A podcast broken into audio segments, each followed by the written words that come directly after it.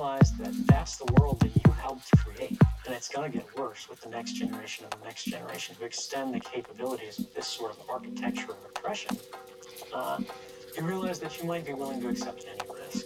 That it doesn't matter what the outcome is, so long as the public gets to make their own decisions about. If